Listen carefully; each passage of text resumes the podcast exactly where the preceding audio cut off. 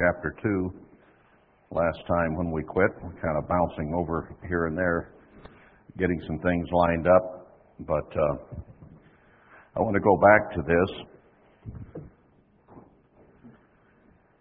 Here in this context, he's telling us the same thing uh, that Isaiah 48, Jeremiah 50 and 51, and Revelation 18, and various other places talk about coming out of the land of the north.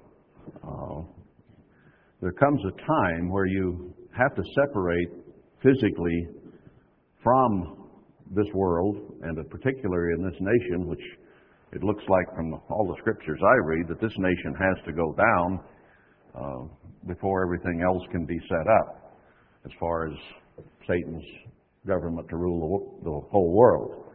The American sovereignty and military and so on is in the way of that. So they're fast uh, destroying what we have here so that that is not an impediment to their plan.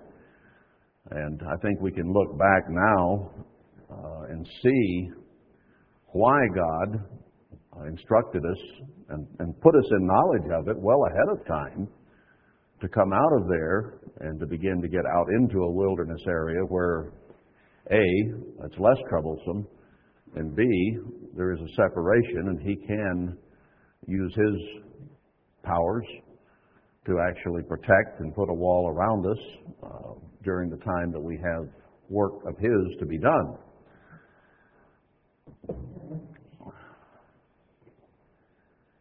So there is instruction here, but you know, you have to understand this section of Scripture in order to know that it applies now and to whom it applies. If you don't understand these Scriptures, if you haven't gone over them, if you haven't studied them, if you don't grasp what God is going to do, then what have you got? And, and how do you know what to do? Now, he's dealt with a small group of people to this point, but uh, from what I read, he's going to bring 10%, a, rem- a remnant of the entire church, and that probably will amount to quite a few thousand people. And something had to be established as a place for them to come to do the job that he has for them to do. Now, to this date, we don't have the leadership all in place, and we don't have the numbers of people here that I think will be coming. But we were considering back here the 70 years and tied it together a bit with Jeremiah 25, 29, and Daniel 9. And I think this is something to consider uh, that we need to be apprised of, perhaps review it and that is when we got here and how did this work? Uh, I think I kind of left the story off after I had gotten to Charlotte and had the vision of the two maps showing that the Middle East and this area, uh, the southwestern U.S., are mirror images, that one is like the other. Well, then it's just a question of what the original was. And the next dream showed that it was safe to go away from the Petra idea and go to Zion. So that, in, in my mind and estimation, means that this is the correct and the original place. And it is in the land that I now believe is Ephraim, not Manasseh. And Judah and Ephraim are connected very closely in Scripture. And you remember the study we did in, in the sermons not too long ago uh, in the Forefather series where we went through all the scriptures on Ephraim and how well it fit this country and all the things that God said would happen in Ephraim at the end time, and how indeed uh, this is the double fruitful place. It is the place where there is a union of 50 sovereign states, a company of nations or states, and on and on it went. Well, sometime after those dreams, I don't, I didn't date it, and I don't remember exactly when. I had uh, uh, two more short dreams, and I think I've recounted those to you before. In fact, I know I have, maybe more than once. But uh, in one, I was standing on one side of a valley, a very shallow valley with just a small dip in the middle, and across the way, uh, there was a young lady uh, who was standing there, and I beckoned, motioned for her to come over where I was, and she was scared. She refused, wouldn't come in the dream. And then a few nights later, as I recall, same setting, only this time the young lady was stripped naked and came running across the valley and gave me a hug. And the next scene, Marla and I were putting her in a, a bed in an old mobile home and feeding her, taking care of her in an old mobile home. So, and that was the end of that. Now, I was enjoying being with Church of the Great God, and I felt that it was a good organization and a good place to be. However, the calendar issue came up, and uh, we were struggling with that.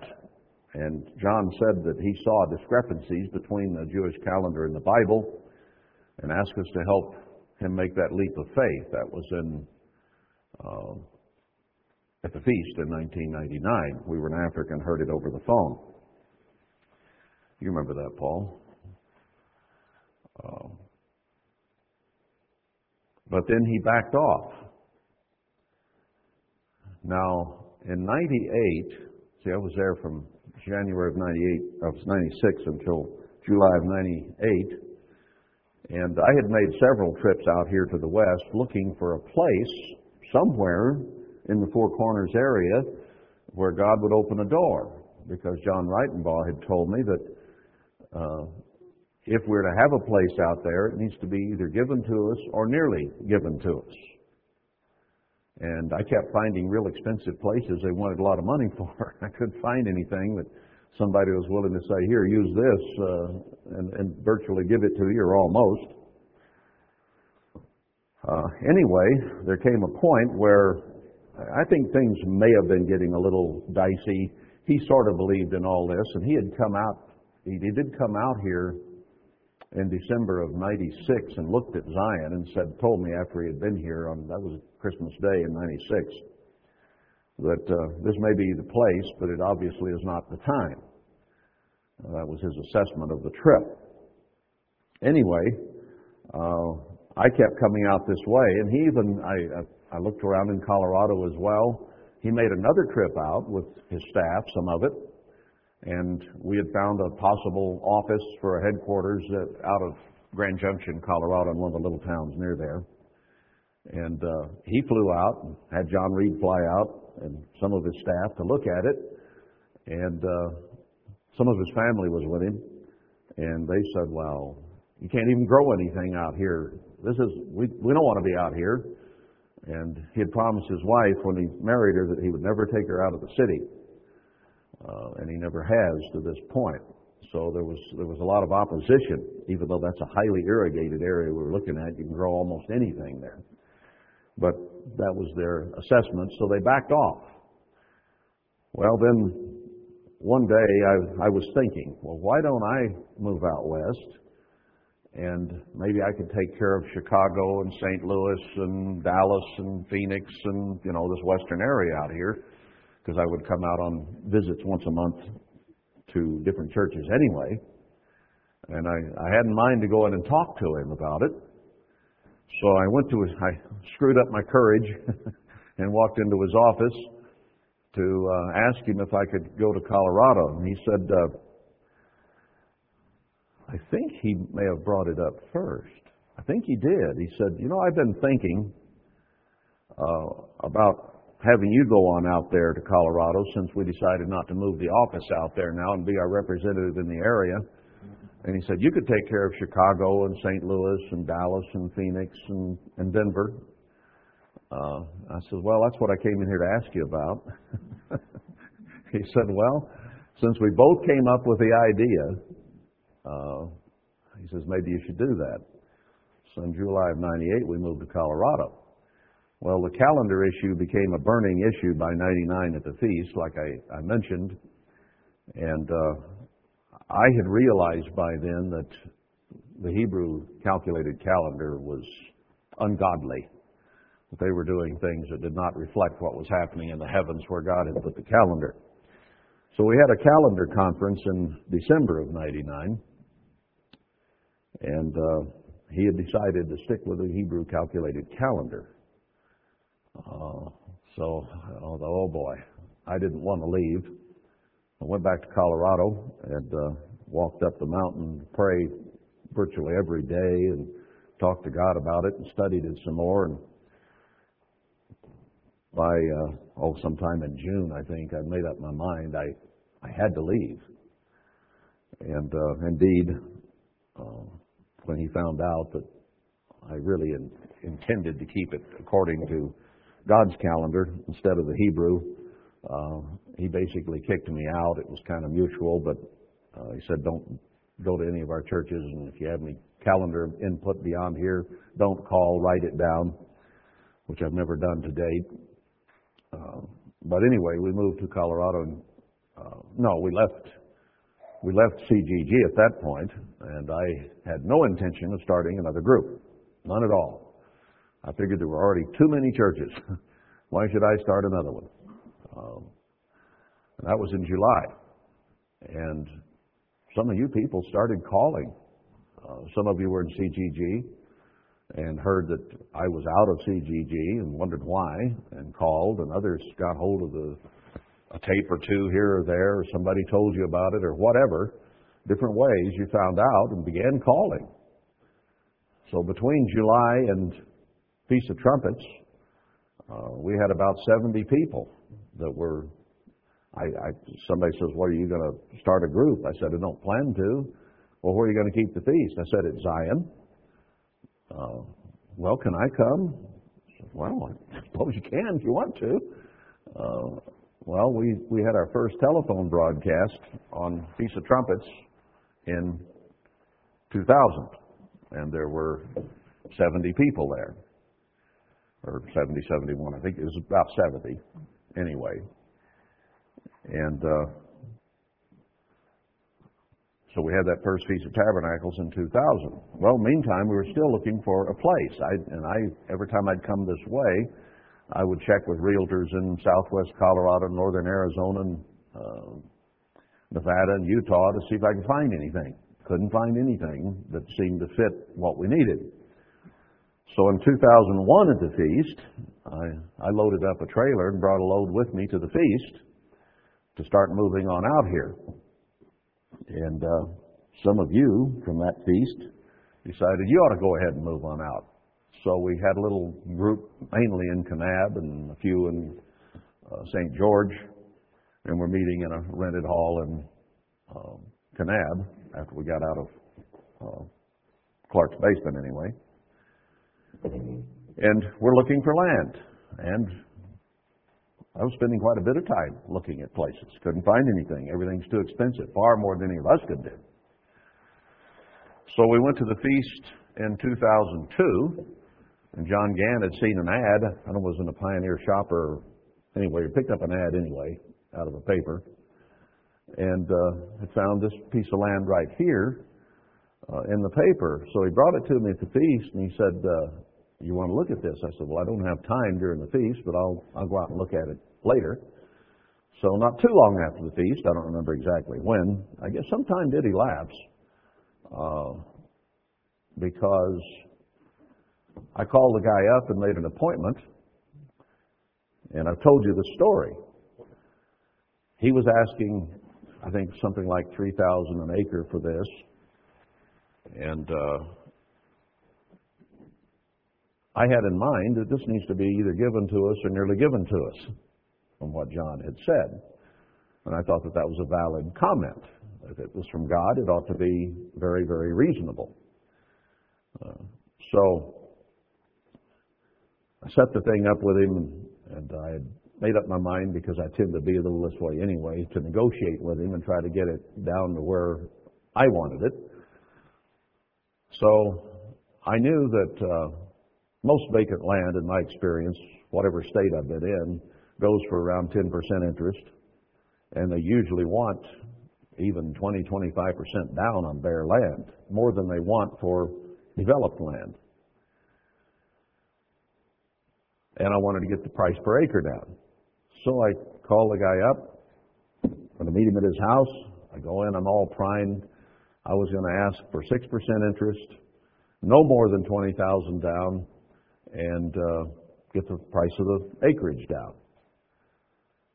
So I sat down. He said, first thing he said was, well, I've decided to lower the price on the land. Well, that was my first negotiation. He dropped it 300 an acre, uh, just on his own.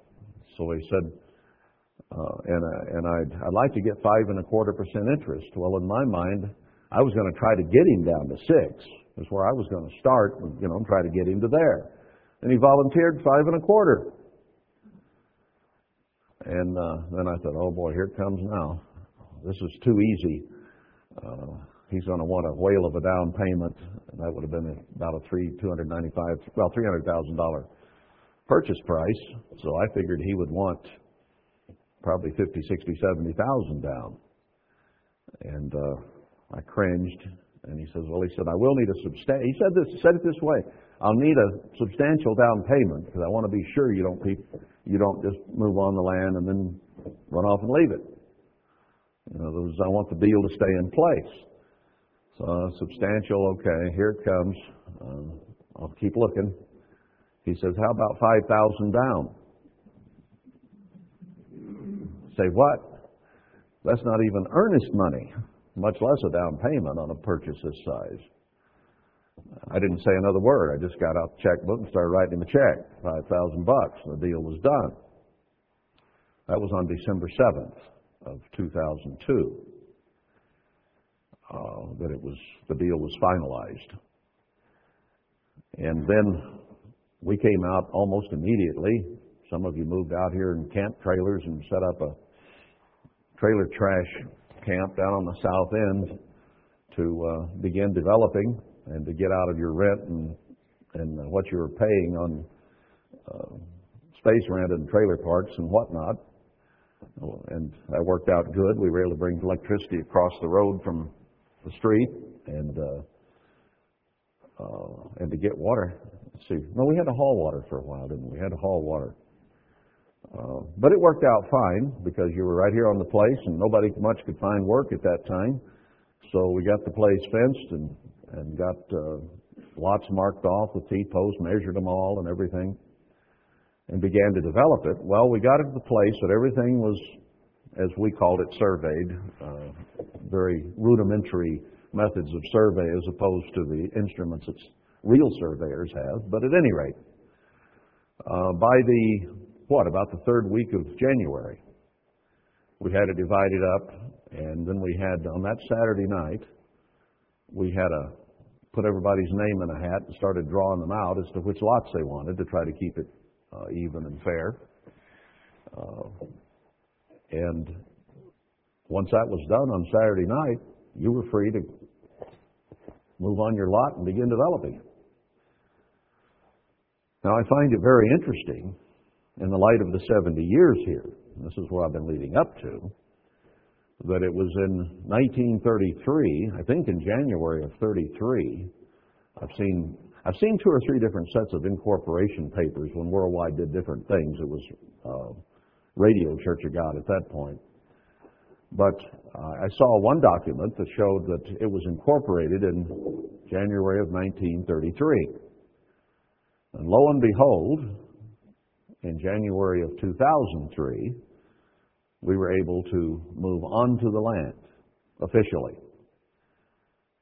Now, is that a fulfillment of Zechariah 1 in the 70 years?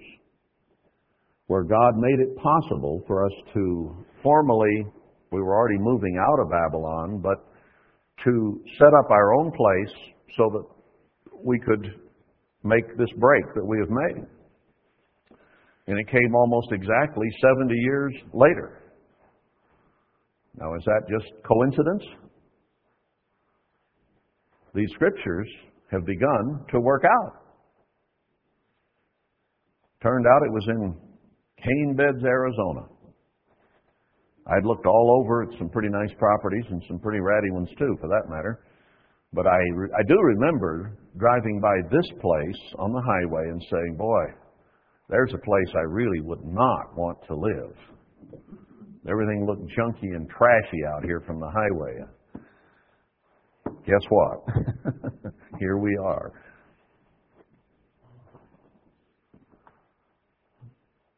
Now, was this happenstance? The land was, in my book, not given to us, but almost. We've been making payments on the land since at five and a quarter percent interest, and it's it's very reasonable split among as many people as we have here. Seventy-five bucks a, a month for a, a dwelling lot. That's pretty cheap. And then the only other costs that were associated were the development fee that we charged ourselves so that we could put in um, sewage system and roads and pumps and electric and all that stuff, which we did. So here we are. It said, Jerusalem shall be inhabited as towns without walls for the multitude of men and cattle. Well, we have one village. Now, what had that dream in Beaver Dam said? You need to prepare a place for my people, and it's near here. Now, this is fairly near. It's only about, what, 70 miles, more or less, to Beaver Dam, Arizona from here. And as the crow flies, it's even closer than that. So it's not very far away, and it's closer to Zion than Beaver Dam was. And we've seen now many, many proofs. In fact, there's a whole paper about Zion that we did back in 96 that is circulated pretty much around, and most of you have seen it by now, I think which showed all lots and lots of scriptures about Zion and the meaning of it, and how it is a place of refuge and so on. God says He'll take care of His people once they come out of Zion, I mean out of uh, Babylon. And remember Micah 4, I think we should tie that in here briefly. Micah 4, which was one of the key scriptures we used, because we didn't do just this just on a whim, or I thought it would be a good idea to move out in the American Southwest. This came as a result of much study of Scripture, along with some dreams that had pointed to it. And, you know, the Bible does say, be careful with dreams. They need to be corroborated by Scripture. Otherwise, they're invalid.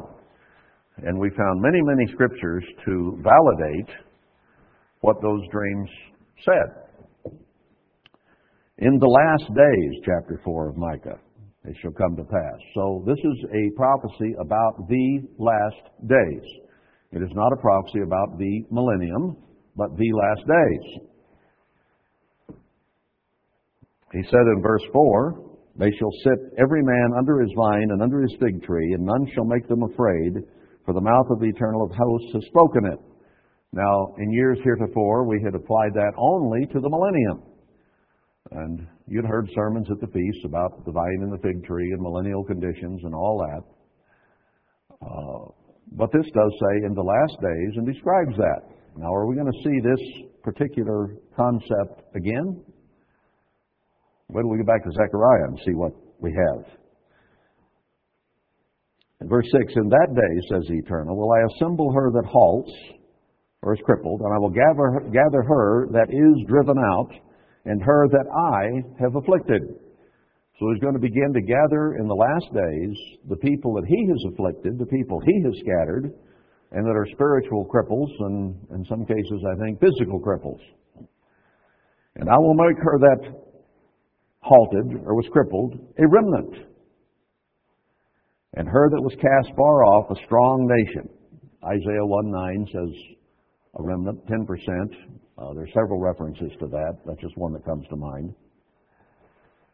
And the eternal shall reign over them in Mount Zion from henceforth even forever. So it's something that's established in the last days, but it's something that never goes away. Once He establishes it, we will live in the light of His face forevermore. This is the last time that God is going to be angry with His people and cast them away and scatter them. This is the final round. From the time that he starts this gathering at the end of these days, these last days, it will never again occur to his people. And once he physically scatters physical Israel, this nation, it will be the last time they are scattered as well. So it's the last time of the scattering of physical Israel, of spiritual Israel, and physical Israel. Because once our church scattering is healed, we'll never be scattered again. And once our nation goes into captivity and Christ returns to set up the millennium, Israel will never be scattered again. So the prophecy, again, is dual and fits both the physical nation and the church.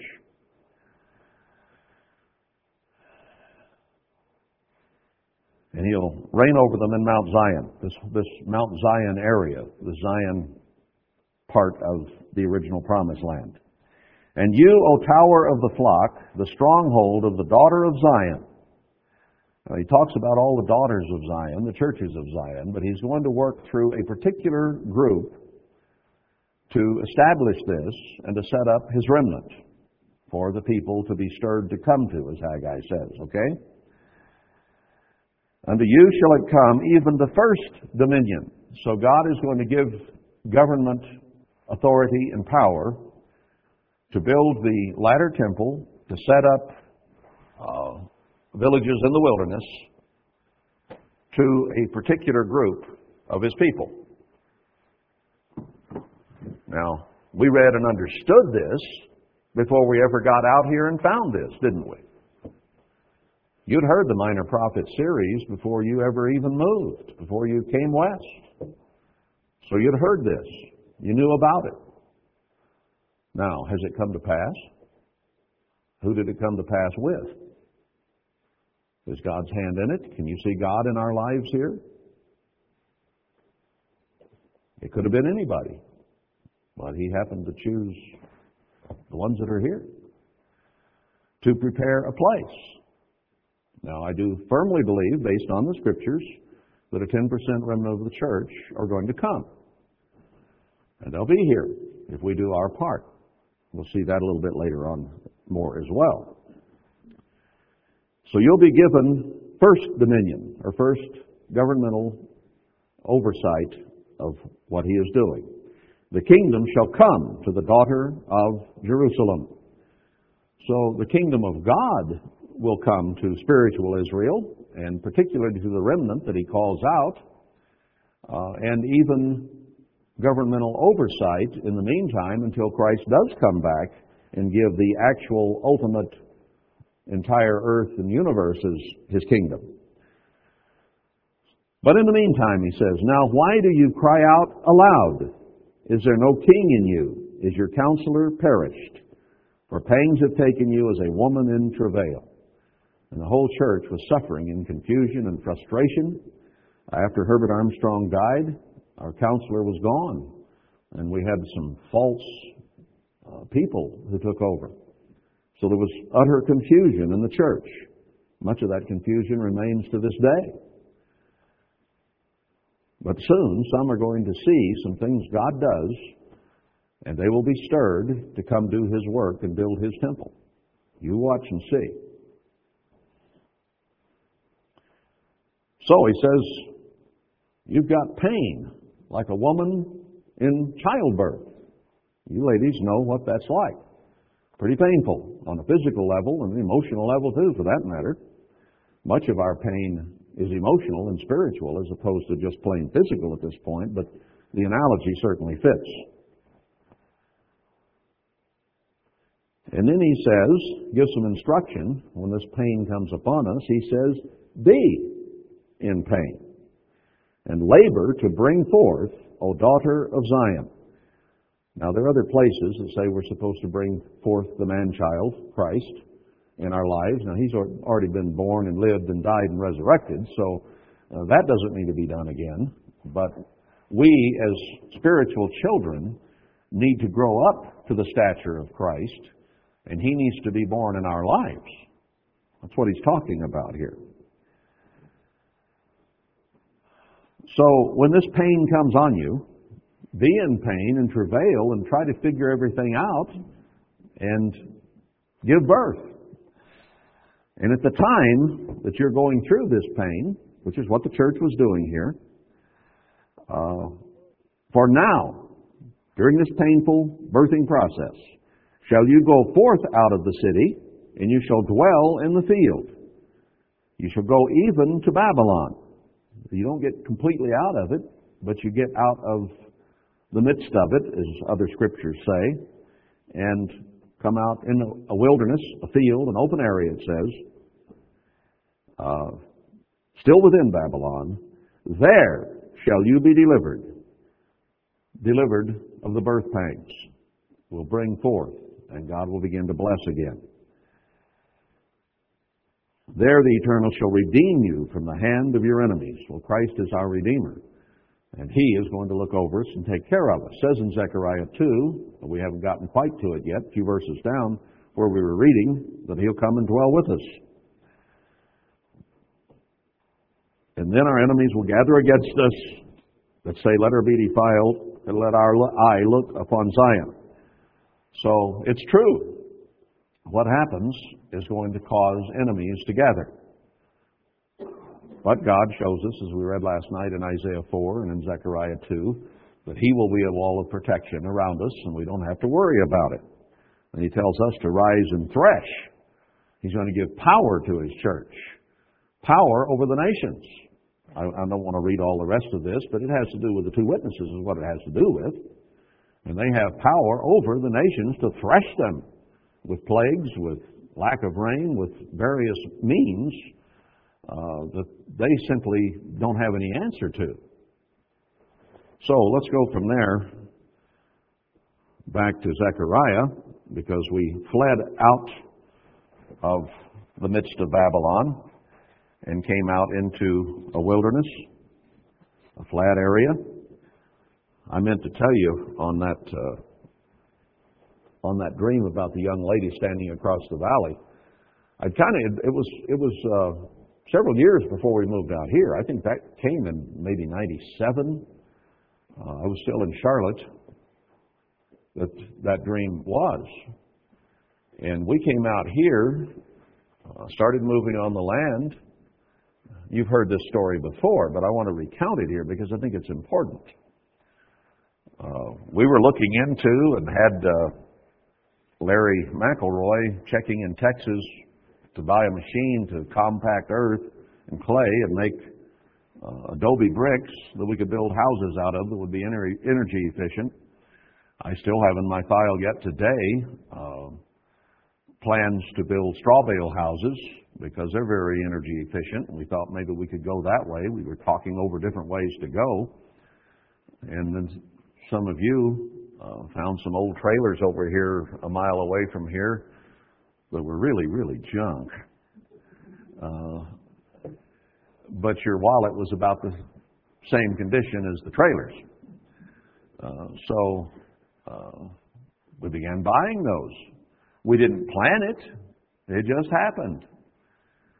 So we had a, an old trailer village sprouting up here, people remodeling the things and making them livable and have done a lovely job on them for that matter over time. But it was sometime after that, I looked around out here and I realized that this was the valley that was in the dream. Didn't think about it at the time we bought it, when I first looked at it. It just hit me all of a sudden that in the dream, the perspective was I was standing up here on this property and looking across, because the bottom of the valley is right here just at our south end, or just past it. And she was standing down here to the south on the way out toward the highway off of Yellowstone. The Yellowstone wasn't there, and the houses and everything weren't there in the in the dream. But the valley was the same. Same slope, everything was the same. And here we were in old mobile homes and taking care of each other and so on uh, as people came in old mobile homes. Now, is that, again, coincidence?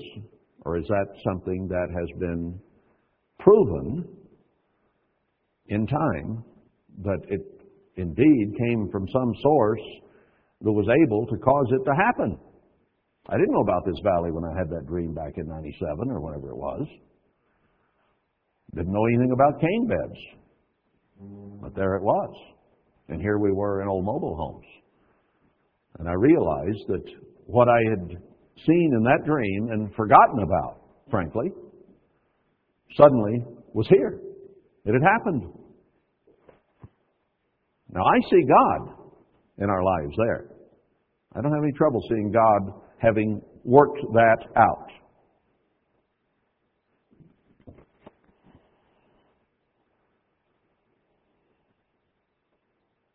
Now, is God with us or is He not? Now, maybe He hasn't turned and shined all of His bounty of blessings on us as yet, but to get out of this world in time, to have something established out here for ourselves and for some other people to come later, I think is a true blessing from God. I would hate to be one of those sitting in one of those big cities right now, just having lost my job, about to lose my house, the wrecker in the driveway picking up my car, and wondering if I had enough tent to live in. I'd hate to be in that position now. I've already got myself a steel tent now, and I'm already away from there. And the cars are paid for, and you know, the the only thing that if we can make our land payment as we have been, we got no problem. And not only that, a bank doesn't even hold it. Now that's a blessing in itself. An individual holds that paper. So whoever they turn the banks over to, be it the Chinese or the Germans or the Russians or whoever, uh, they won't be holding paper on our land. Now that in itself is an incredible blessing. If you had bought a house and had your mortgage and had been packaged up and sold to the Chinese or someone, that's pretty shaky ground. We don't have that at all. If we can keep old Harold Hinton in line, we're in good shape. They have no legal hold on us as long as we pay our taxes.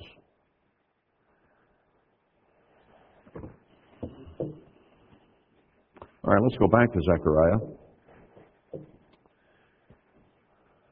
He says, once you deliver yourself, but dwell with the daughter of Babylon in verse 7, you go to verse 8, For thus says the Eternal of hosts, after the glory has he sent me to the nations which spoiled you, for he that touches you touches the apple of his eye. Well, he says in many places, I think there's one in Jeremiah I just read recently, that uh, uh, if a woman could forget her sucking child, then God could forget us.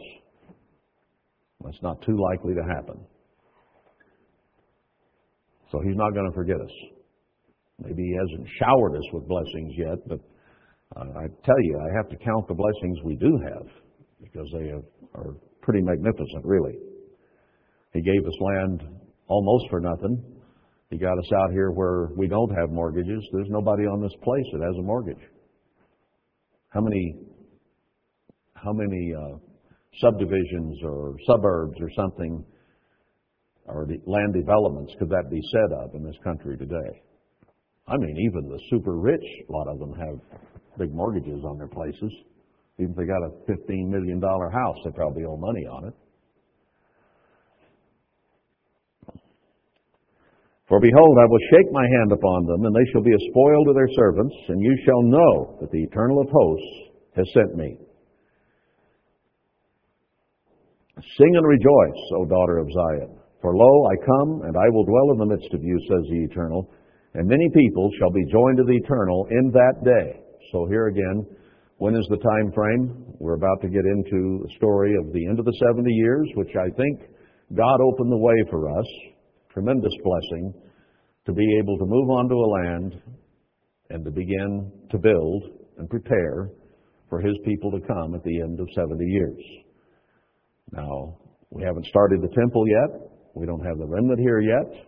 But I do believe that if these other scriptures have come to pass to date, as they have, then the other will also come to pass. There is a condition, which we'll get to in a little bit. The Eternal shall inherit Judah his portion in the Holy Land, and shall choose Jerusalem again. Now that means that Jerusalem has been left out or been in the not chosen category for some time. And he says, in the Holy Land. Well, there's another blessing, I think, that we have come to understand is that this is the promised land, that this is the original Zion, that it does fit Scripture, and that very likely, I, I would say 99% at this point, highly likely that Jerusalem is nearby as well. And that he will choose it yet again. He says it'll be built in his own place in Zechariah 12. And as we saw in Jeremiah 9, 11, and Isaiah 58 and 61, as I quoted last night, uh, he says that J- Jerusalem would be desolate and the cities of Judah desolate for many generations. The home of jackals and lizards, dragons. And that is exactly what has been with the site that we feel probably was the original Jerusalem. No one living there. No one goes there for any particular reason. It's just a place where coyotes and lizards live, and I've seen them both there. So he says, Be silent, O all flesh, before the eternal, for he is raised up out of his holy habitation. He's, at this point, ready to go to work and get his work done. Uh, so here we find ourselves in this circumstance, now even knowing where Jerusalem is, it appears. So is this timely or what? Now let's go to chapter 3. We're going to see some interesting things in, in this chapter that maybe we haven't really focused on before. He showed me Joshua the high priest standing before the angel of the eternal, and Satan standing at his right hand to resist him. And the eternal said to Satan, The eternal rebuked thee, O Satan, even the eternal that has chosen Jerusalem, just said he was going to choose it again, up in verse 12, uh, rebuke you. Is this not a brand plucked out of the fire? So this individual that's uh, involved here is one that was headed into the fire. And God plucked him out of it. Now Joshua was clothed with filthy garments. That is symbolic of sin. God tells us to put on our white and clean garments, garments of righteousness, white linen. But here are filthy garments or a lot of sin built up. And he answered and spoke to those that stood before him, saying, Take away the filthy garments from him. So that would indicate forgiveness of sin. And unto him he said, Behold, I've caused your iniquity to pass from you, and I will clothe you with change of raiment. So through Christ, his sacrifice, sin is forgiven, and a change of raiment is provided, the, the white, clean raiment. And I said, Let them set a clean turban on his head. So they set a clean turban on his head and clothed him with garments, and the angel of the eternal stood by. I guess went, stood back to take a look, see how the transformation went. And the angel of the eternal protested to Joshua, saying, uh, it warned, in other words, uh, if you will keep my charge, that is, my ordinances, my covenant, my laws, then you shall also judge my house, and shall also keep my courts, and I will give you places to walk among these that stand by. Who was standing by? The angels of heaven. Uh, so, promised to uh, have a position, apparently looking after the house or taking care of it, super janitor or whatever. So, this is the way God set it up. So, everything here is contingent upon diligent obedience to God. And did not God tell us all in many places that uh, His blessing would be as a result of our obedience, our turning to Him with our whole heart, uh, Him forgiving our iniquity and washing it away as the clouds in several different places that's mentioned in the Bible. And in fact, it's not just Joshua here, but there's another scripture. that I write it down? Uh, was that one in Isaiah 42? Uh, possibly, I'm not sure where it calls all of us brands plucked out of the fire. So it's the work that God is going to do at the end time that has to be plucked out of Laodiceanism, out of the fire of tribulation, and it may be talking here about the tribulation and that fire as opposed to Gehenna fire, I don't know. But if the sin's not forgiven, even the fire of tribulation will lead to Gehenna fire for those who do not repent during the fire of tribulation. Now, he tells us in Matthew 24, just before the tribulation starts, to flee from Judea and get into the mountains so that we might miss the fire of tribulations, of tribulation. And he said, Pray that you be accounted worthy.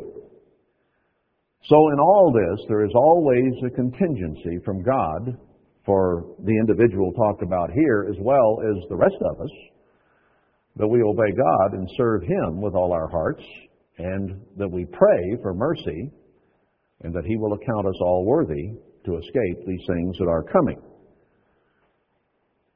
So even though He may have chosen us to come out here as a preparation crew for the leadership that is to come, and the remnant that is to come, and I'm not saying we're any more than that, but He did commission me, I do believe, there in Beaver Dam, to come do what has happened here. It was a direct commission. And it has transpired. I didn't know what to do. I didn't know exactly where he meant. And it took several years for this whole thing to develop. Well, he had said back here, go tell this young man, uh, and, hurry, because this has to be done. Well, I was only 49, 50 years old at that time young man. Maybe God told the angel to hurry because he knew this was going to take some time. Now I'm an old man. But we did take on the commission of doing this and began to look for a place. And over time, it all developed, and then it happened. And people came out of the woodwork. I didn't go around and proselyte and go to the churches and try to get people to believe my sermons on minor prophets, did I? I never contacted anybody. I didn't think it would be honorable to contact those in CGG. I felt it would be stealing. It would be trying to take another man's sheep on a spiritual basis. That's stealing. I didn't contact anyone. No one. Did I contact you, Barbara? No. Sure didn't. They just started coming out of the woodwork. God stirred you in His own way to come. I didn't do it. You call me. I didn't call you. I didn't visit the congregation you were in and say, hey, we're starting a new development. Everybody want to come? Flee from the wrath to come. We didn't have a message like that. That message went to Church of the Great God, at least the first part of it, through about Zechariah 6. I think is where I stopped the time I left there and then finished it on my own apart from them. But this message in Zechariah 3, 4, 5, and 6 did go there. I didn't contact you, did I, Terry? Vicki? Oh, no. Huh? but I didn't call you, you called me. Let's get this, I want to be sure that's straight. There was only one member of CGG that I even visited after uh, the, that breakup. I happened to be going through Missouri to see uh, uh, Laverne. Uh, and I had been to this lady's house before, and I was only half a block going by on the highway from her house, and I debated it as I drove up there. Should I stop in and say hi, uh, just you know, out of friendliness, or should I go on? I said, I'm not going to proselyte her, proselyte her. I'm not going to try to convince her of anything we're doing or I'm doing. I said, I'll just stop in and say, hi, how are you? And, you know, have a cup of coffee or whatever. And uh, visit with her and ask her how she's getting along because her husband had been giving her a lot of trouble in past years. So I stopped in there. And I didn't say anything about what's going on here. Just, you know, small talk and world news or whatever, what's happening in CGG.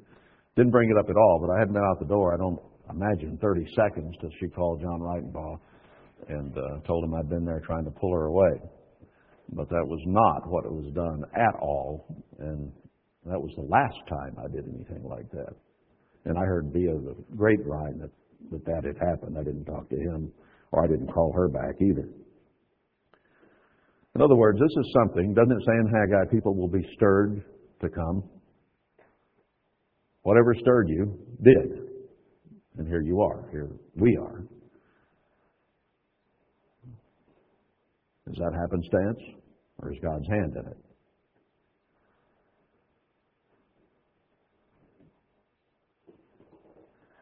Anyway, let's go on down here now. I think it's very interesting here in, in verse 8, and it, it'll take us back to the book of Revelation. It says, Hear now, O Joshua. Now, God says you've got to diligently obey to whoever this is, as well as all of us. Uh, and these things will happen. But he goes on in a positive note then. He says, Hear now, O Joshua, the high priest, you and your fellows that sit before you. So there's going to be, whoever this is, is going to have people sitting before him in a teaching situation, it appears. For they are men of sign and wonder, or wonder or sign, my margin says. So whoever is attached to this individual, uh, at least some people, some men involved, are going to become men of signs and wonders.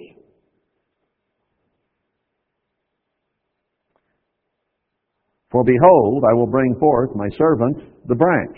Now you'll find the branch mentioned uh, multitudinous times in the prophecies, and it has an overall meaning about Christ, but it also has a meaning, I believe, of Zerubbabel. And if you read it in the context, some of those things seem to indicate that. Uh, it has to be the right branch, the right bough.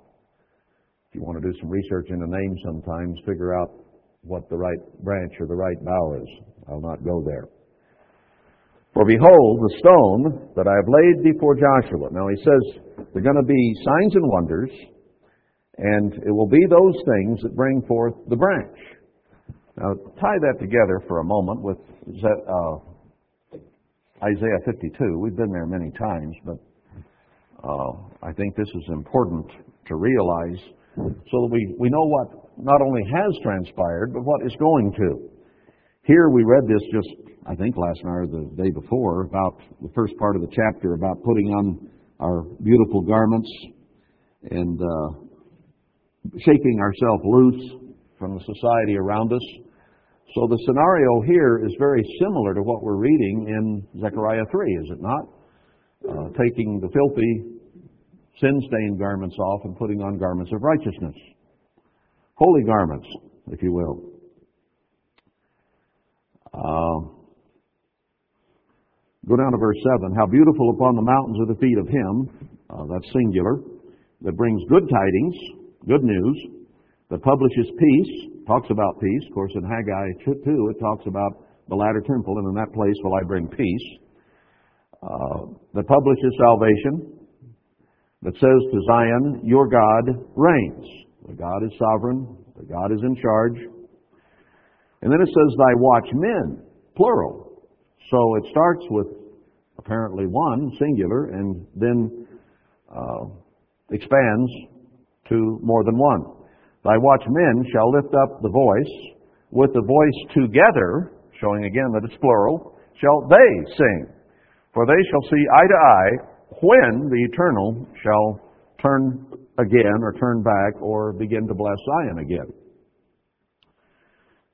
And at that point, he says, Break forth into joy, sing together, you waste places of Jerusalem. Again, waste places. For the eternal has comforted his people, he has redeemed Jerusalem. The Lord has made bare his holy arm in the eyes of all the nations. We recognize an arm of land at the site that I believe is Jerusalem that will probably be used to help show who God is. So both the geological arm and the power of the message of God's ministry combined. And all the ends of the earth shall see the salvation of our God. That's echoed in Isaiah 44 and 45, where it talks about a who will be given uh, the hidden treasures of darkness that God has kept hidden until time, as it says again, to show the whole world who He is. So all these things are coming together at one time. Here again he says, Depart you, depart you, go you out from thence, touch no unclean thing. Now he tells us in Haggai to make a difference between the clean and the unclean. That's why I yell about it so much. Be you clean that bear the vessels of the eternal. Well, isn't that what we're reading there in Joshua and those people that are with him? Is to be clean and have clean garments and to uh, keep God's charge. And then there will be men of signs and wonders involved. For you shall go not out with haste, nor by flight. Now in Matthew 24, that flight, when the abomination is set up, is hurry. Don't even go back in the house. Don't do anything. Hurry. But this flight is not in haste. In other words, it's still at a time when it's relatively peaceful, apparently. For the eternal will go before you, and the God of Israel will be your rear guard.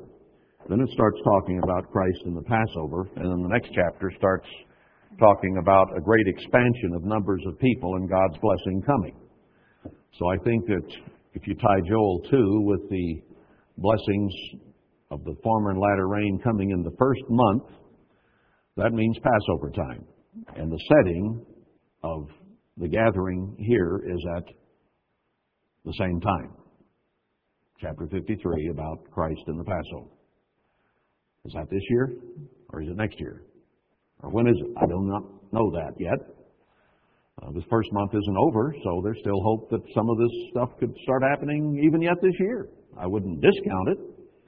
On the other hand, I'm not counting on it, if you will, because if it doesn't happen this year and we have another year to go, then that just means that God's purpose and His plan and His timing are not quite yet. Now, if it does happen this year, then we know His timing is now. But now, haven't we seen everything in these contexts so far coming to pass just as the Scripture is laid out?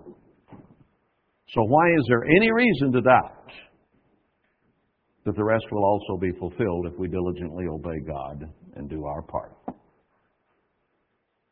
We are a group that has come out to prepare a place. And we have a place pretty much prepared, I think. Now, it does say villages, so there are going to be some more places prepared, but at least there is a point to gather now. There's a place to come. We go from there, and there's lots of tent room back here. Uh, we got plenty of water, and we've already got electricity clear to the back of this property, if that is a factor. So, um, this thing is happening, brethren. Let's not discount that. All right, let's go back to Zechariah 3 then. Uh, I'll bring forth my servant the branch. So maybe we are a voice out here crying in the wilderness, and we're going to be joined when God begins to turn things around and show His hand. And then there will be the branch, which I think equates to Zerubbabel, will wake up. I see it says, Who is blind and who is deaf but my servant? We applied that to Herbert Armstrong for a long time, that scripture in Isaiah. Uh, and I think that it was true to a degree. But I think we have another greater fulfillment of that of somebody who's blind and deaf to what's going on out here and what God is going to do. But when God does some things that are undeniably of God as opposed to something that man could have just done, then the light will come on. And the ears will improve a great deal at that time. But I believe it's going to take God doing it. He said, I will bring forth my branch. If God has brought us out here as a, pet, a prep crew, uh, I didn't call you and contact you and, and uh, cajole you into coming out here, and we will not do the same thing with any leadership that God chooses to send us. He said He will bring it forth. Now, behold, the stone that I have laid before Joshua. Now, what does that mean? What stone? Upon one stone shall be seven eyes. Now, if the object is to build the temple, who is the rock that the temple is based on? Remember what he told Peter in Matthew 16, 18. You're a little rock, I'm the big rock. Christ is the rock. Ephesians 2, verse 20. He is the chief cornerstone. Now, does this remind you of what we read in Revelation? Keep your finger here. I'm going to go back and quickly review that. Remember, it talks about uh, chapter 1, toward the end of the chapter.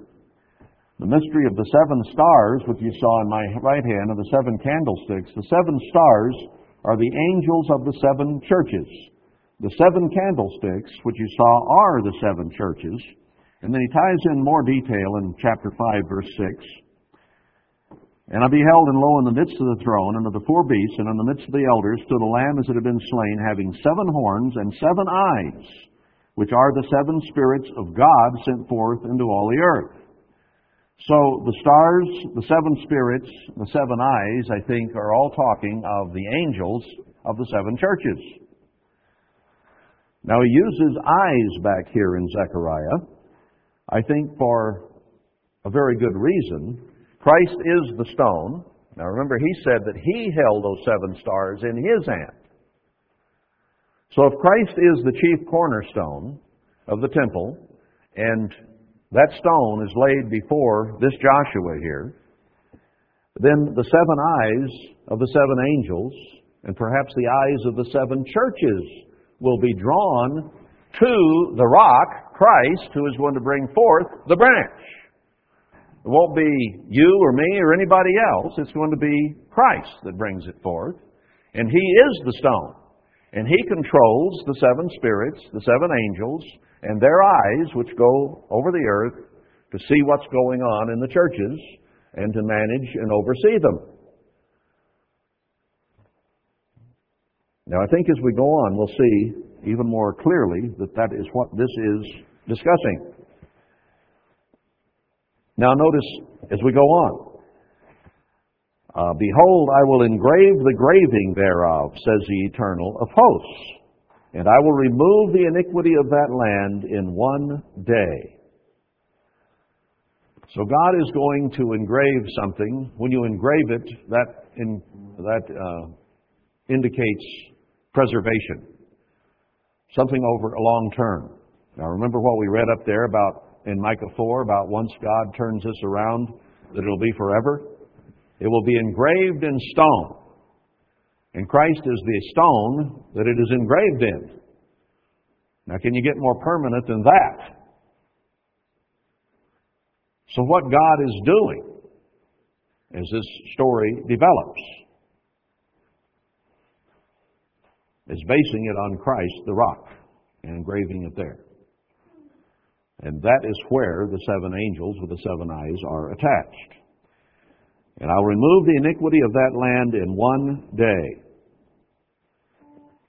That is not the only place that that's talked about. But this is talking about before the kingdom of God comes, the time when villages without walls will be built, that God will cause His people to rise and thresh and give them power over the nations, and so on. We'll see that proved here, uh, whether tonight or tomorrow. Now notice verse 10. In that day, says the Eternal of hosts, shall you call every man his neighbor under the vine and under the fig tree. Remember what Micah 4 said? In the last days, this will come to pass. And here, there's no more end time prophecy than you can get. And it says, that we'll have the vine and fig tree scenario in the days of this work that he says is going to be accomplished here in Zechariah 3. So several very important things happen here. Once God establishes that he's going to work through a certain people to do a job. There'll be signs and wonders. Those will bring forth, and there'll be signs and wonders from God, not man. Those will cause the branch to come, as Isaiah 52 says, and then they'll sing together. Uh, that it will be based on Christ and engraved in Him for permanency. And the seven angels of the seven churches will be involved and have their eyes on it. Who does He draw the remnant from? The seven churches. Show you that in a little bit. And we'll have millennial type conditions wall of fire about, covert from the heat, uh, a Garden of Eden, as Isaiah 51 says, Edenic conditions. He's going to begin to restore that which was taken away in the Garden of Eden. Lo and behold, would it be surprising if God established those things at the base of the land of Canaan? This is Canaan Mountain right up here to our north. It says so on the map. The petroglyphs up here on the mountain show the story of Adam and Eve who were kicked out of the Garden of Eden to the east. I believe the Garden of Eden was in Zion. Uh, Ruth uh, here has a book she showed me yesterday, and I want to get that book. And it shows some ancient navigation charts and a map of North and South America. And I believe, as I got the story at least, that those charts were from before Columbus. Old charts. And it talks about the four rivers in Genesis that came out of Eden, Havilah and uh, Pison and so on. Remember those? Those old charts show the names in the southwestern United States of Havilah. And what others? Were the others there, all four? But it did have Havilah at least. It's very small print. You have to have a magnifying glass.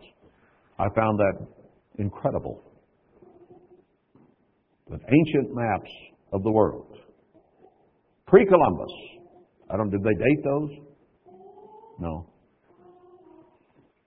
Showed the southwestern United States as having a river that was in Eden. That is astounding.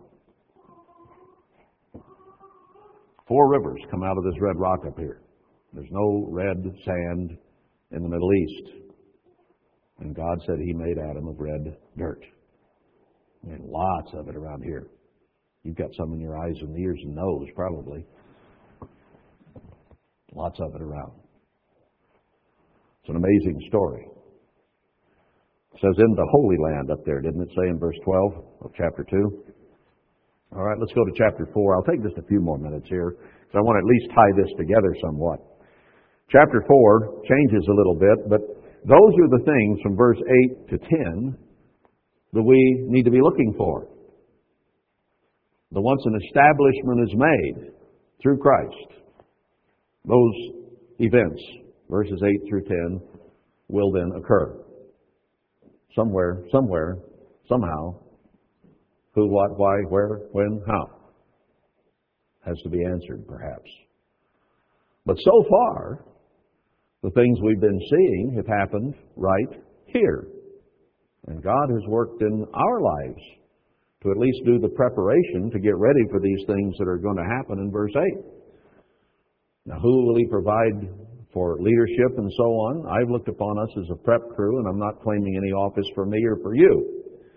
I'm just showing you the events that have to occur and some of the events that have occurred on a commission I think that I was given to prepare a place to get it started.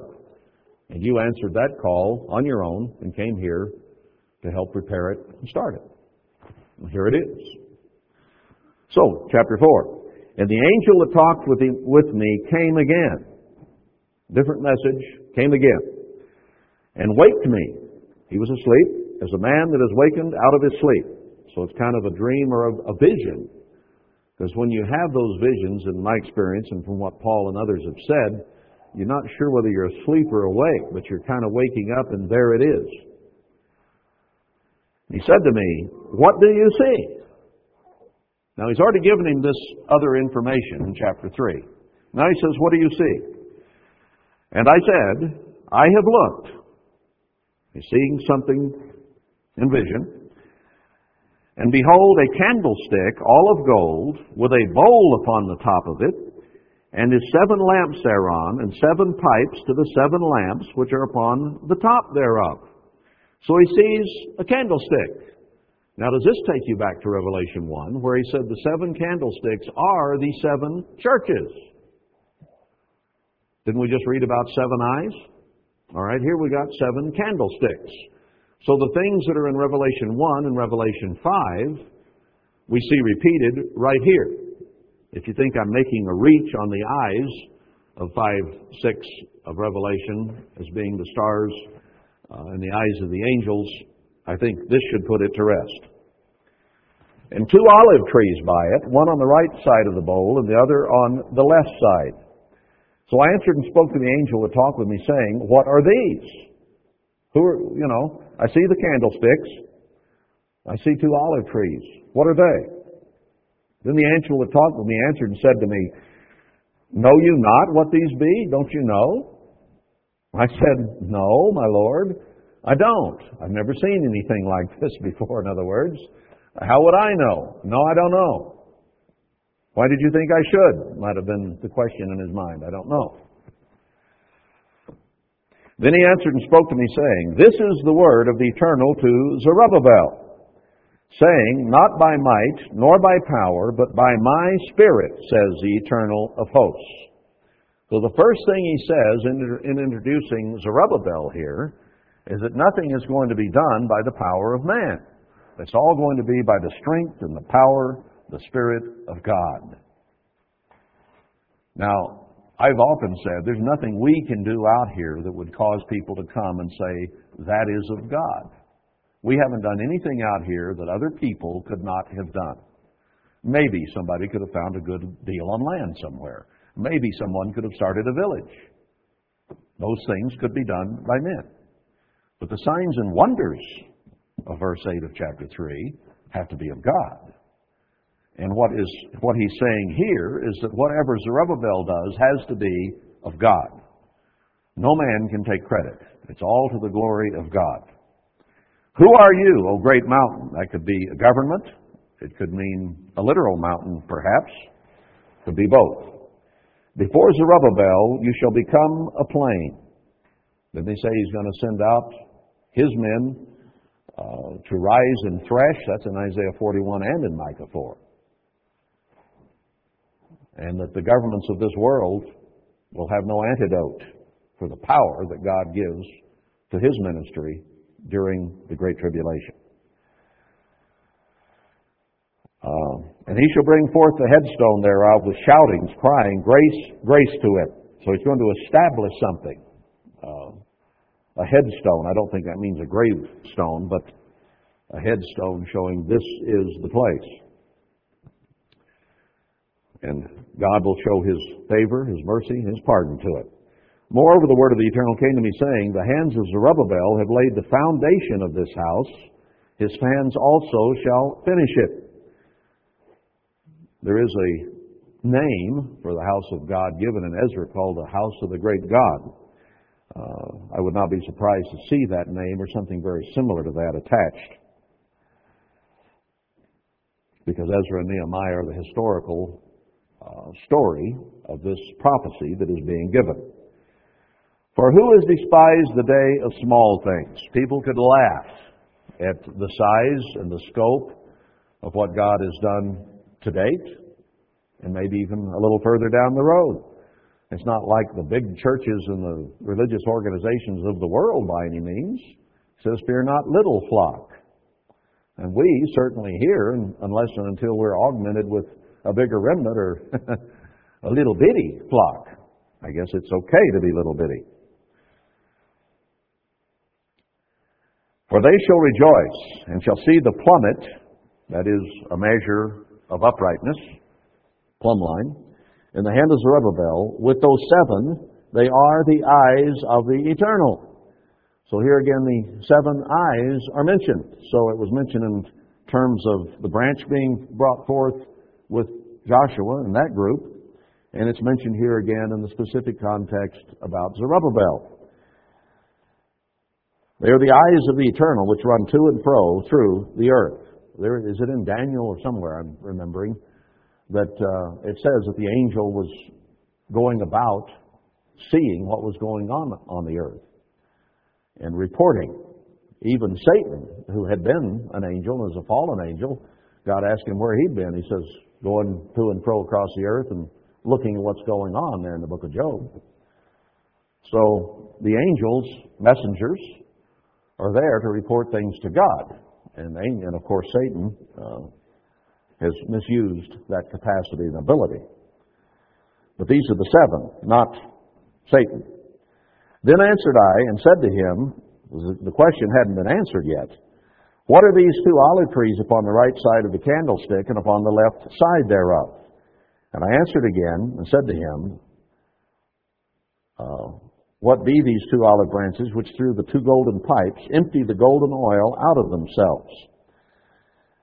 Uh, and he answered me and said, Know you not what these be? And I said, No, my Lord, I still don't know. But they're emptying out oil, which is representative of God's Spirit, His power, His mind. Then said he, These are the two anointed ones that stand by the eternal of the whole earth, fulfilling God's purposes. Now, he speaks of these two sons of oil as if they're the two anointed ones, commissioned ones, if you will. There's only one other place that two anointed or commissioned ones is mentioned in the Bible. And when Zechariah was writing this and seeing this vision, book of Revelation didn't exist. So there was no reference in any teaching or in any scripture, any writing about this. Is it any wonder he didn't know? But if you go to Revelation, it picks up the story there in chapter 11. And it's a reference here to two who will be anointed at the end to do a preaching job and a job of preparing the church and building the temple. And in fact, it even says in Revelation 11 to leave out the court of the Gentiles and measure the altar, that is the ministry, and those that worship there, those who come to services, to church, doesn't it say that we're going to have someone measure Jerusalem to see what's there, what's left, what can be used to fulfill God's purposes? So, Revelation 1 talks about the seven candlesticks, that Christ holds them in his right hand, and that they are the seven churches. Now we find back here in Zechariah a candlestick, the seven lamps, and the symbolism is of the seven churches. Now it says villages must be built. It says in Isaiah 41 there will be seven uh, trees planted in the wilderness. Trees can be men or churches, women can be. Isaiah 4 says seven women will take hold of one man. Zerubbabel is to be the leader, obviously. He began the temple. It says his hands will finish it. So we have a direct tie-in here from the book of Revelation, the very beginning of it, which is, is now is much an end time book as you could get, bringing us right back to Zechariah 1 through 6. I wanted to make that tie in before we quit, and it's time to quit so I'll stop right there, but I want us to see that the book of Revelation and the book of Zechariah and Haggai all fit right together like a hand in a glove. They're talking about the same events at the same period of time before Christ comes and the millennium is set up to a work that has to be done in the end time. And it gets into preaching the gospel around the world as a witness, as Isaiah, I mean, as Matthew 24 says, before the end comes. And once that's accomplished, the end will come. Herbert Armstrong did not finish that. He died. The end did not come. Quarter century ago. So, and the gospel was not preached around the world to every creature. Never happened. But it will be in the future. But there's a lot more to the story, so we won't go there tonight, but we'll stop there. Thank you for coming.